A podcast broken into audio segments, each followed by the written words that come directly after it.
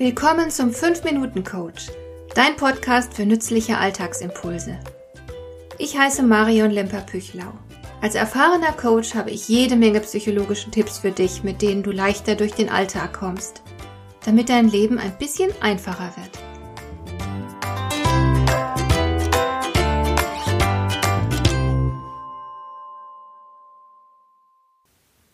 Hast du schon einmal ein schwieriges Problem schlagartig auf geniale Weise gelöst?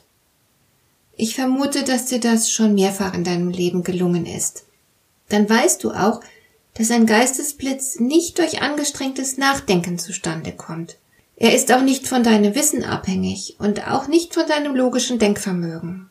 Entscheidend für den Geistesblitz ist die Fähigkeit, sich von der vertrauten Sichtweise zu lösen. Du musst in der Lage sein, die Dinge anders als gewohnt betrachten zu können.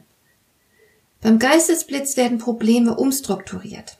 Und so können dann auch sehr originelle und überraschende Lösungen entstehen.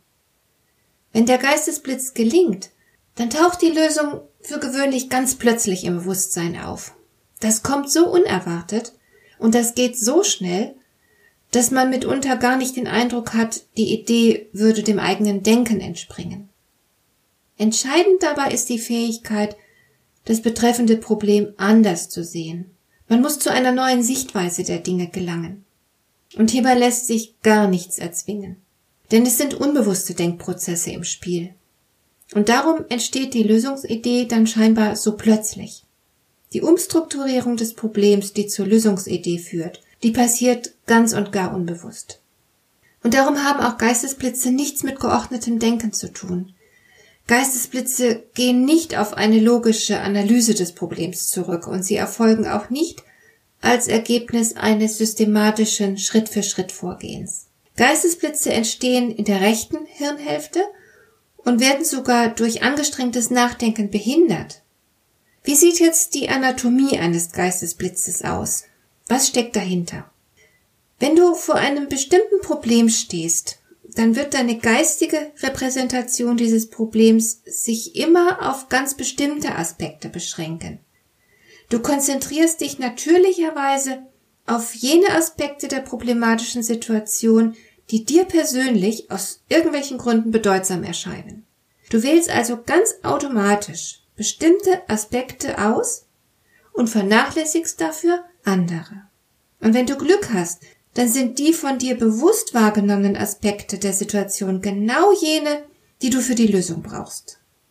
Aber das ist natürlich nicht immer der Fall. Und das bedeutet dann, du ignorierst, ohne es zu wissen, genau die für die Lösung bedeutsamen Aspekte des Problems. Du bist einfach blind dafür. Und dann wirst du vermutlich eine ganze Weile angestrengt über die Lösung nachdenken.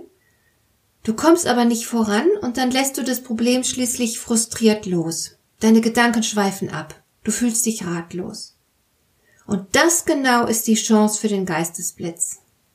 Denn jetzt können unbewusste Prozesse einsetzen und die verändern die innere Repräsentation des Problems. Du bist jetzt in der Lage, auch unbewusst wahrgenommene Aspekte der Problemsituation zu berücksichtigen und für die Lösung zu nutzen.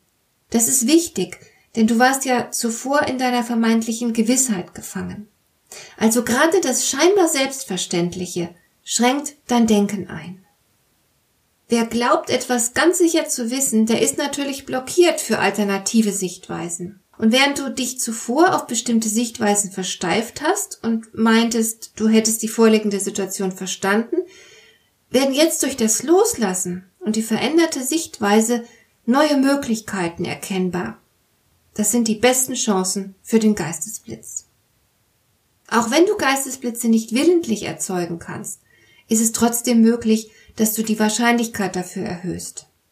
Geistesblitze werden häufiger, wenn du zum Beispiel öfter mal deine rechte Gehirnhälfte trainierst. Das kannst du zum Beispiel tun durch bildhaftes Denken oder durch das Spiel mit Metaphern. Du kannst auch Pausen einlegen, sobald du merkst, dass du dich mit einem Problem festgefahren hast. Das wäre sehr gut, denn Entspannung und Schlaf wirken sehr förderlich auf Einsichtsprozesse. Du wachst dann vielleicht auf und hast plötzlich eine Idee von der Lösung. Und was auch sehr, sehr nützlich ist, damit Geistesblitze leichter vorkommen, Du musst für gute Laune sorgen, denn damit erleichterst du dir das kreative Denken und du begünstigst die Entstehung neuer und nützlicher Perspektiven. Hat dir der heutige Impuls gefallen? Dann kannst du jetzt zwei Dinge tun. Du kannst mir eine Nachricht schicken mit einer Frage, zu der du gerne hier im Podcast eine Antwort hättest. Du erreichst mich unter info@lemper-püchlau.de. Und du kannst eine Bewertung bei iTunes abgeben, damit diese Sendung für andere Interessierte sichtbarer wird. Schön, dass du mir zugehört hast. Bis zum nächsten Mal eine gute Zeit für dich.